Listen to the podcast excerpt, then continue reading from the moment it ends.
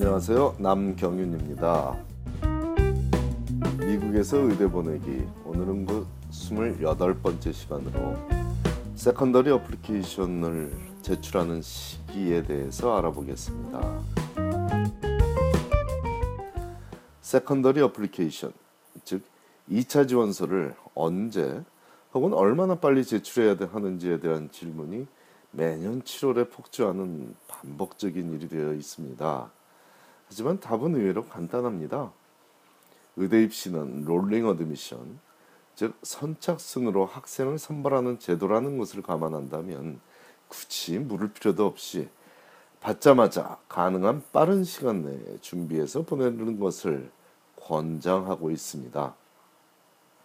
조금 더 부연 설명을 하자면 secondary application을 남들보다 빨리 받기 위해서 primary application을 원서 접수가 개시되자마자 제출한 것이고 남들보다 빨리 interview invitation을 받기 위해서 secondary application을 조속히 제출하면 좋다는 것입니다.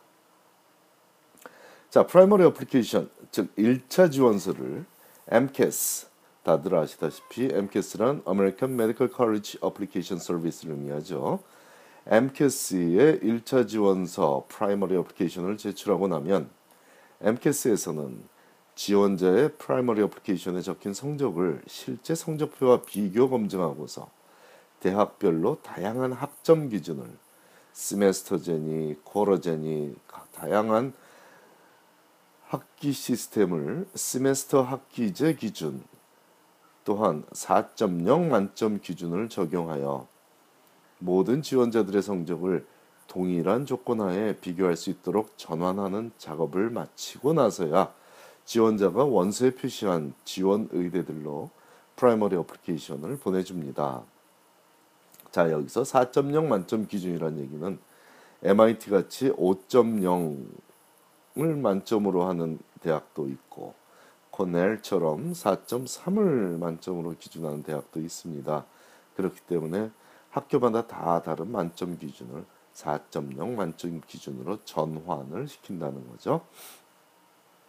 자, 아무튼 이 과정을 베리피케이션이라고 하며 약 3주에서 6주가 소요되는 과정이므로 6월 초에 원서 접수가 시작되자마자 지원한 학생이라면 약 3주 후인 6월 말부터 secondary application을 지원한 의대들로부터 하나 둘씩 받기 시작했을 겁니다.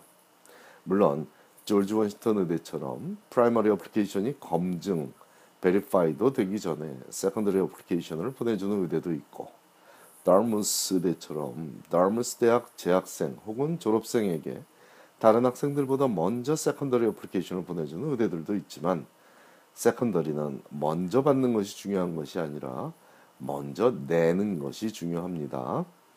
물론 제대로 준비가 되지 않은 상태에서 무조건 서둘러 내기만 하는 무의미한 일을 권하는 것은 절대로 아니고요. 차분히 질문들에 답하여 신속하게 제출하는 것을 의미하죠.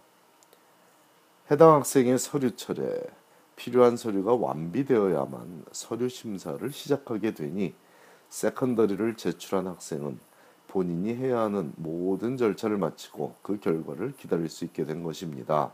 물론 학교가 해줄 일이 남아 있죠. 학생의 서류철에 추천서가 들어와, 들어와야만 하기 때문입니다. 일반적으로 7월 말 정도면 대부분의 명문대학 pre-med committee에서는 추천서를 발송하므로 8월은 각 의대가 학생들을 제대로 심사하여 인터뷰에 가장 먼저 초대할 학생들을 추리는 시기입니다. 우리 학교 pre-med committee에서는 추천서를 8월 말에나 보내준다니 저는 secondary를 여유있게 적어도 돼요. 뭐 이런 식으로 말하는 자녀가 있다면 틀린 얘기입니다.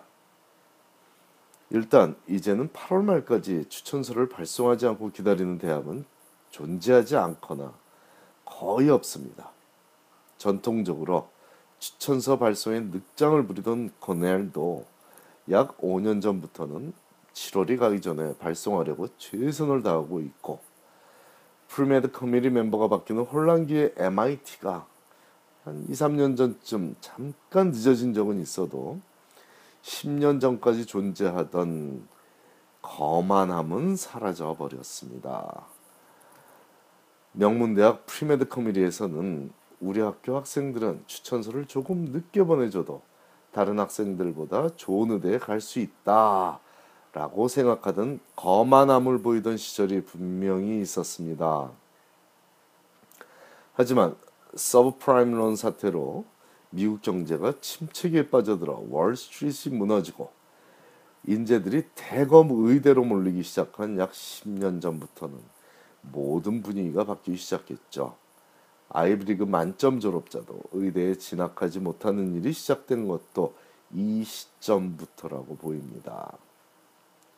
결론적으로 경쟁자들보다 먼저 인터뷰에 다녀오면 합격의 확률이 대거 높아집니다.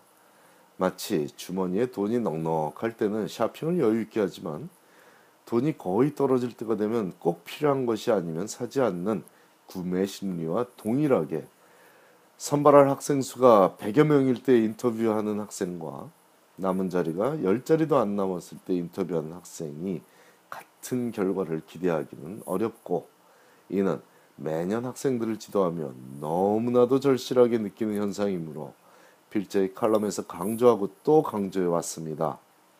rolling admission이 아닌 하버드, 컬럼비아, 예일 의대 등도 마찬가지로 9월이나 10월에 인터뷰에 다녀온 학생들이 주로 waitlist에도 오르지 않고 한 번에 합격 통지를 받아왔습니다.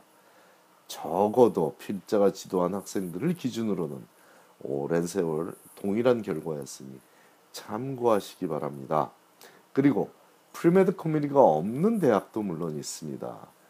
거의 모든 주립대학들에는 pre-med committee가 추천서를 따로 써주지 않기 때문에 개개의 교수님들, 개개의 추천인들이 서둘러서 추천서를 내주시도록 학생들이 접촉을 하고 부탁을 드리고 잘 됐는지 확인을 하고 이런 작업들이 필요한 겁니다.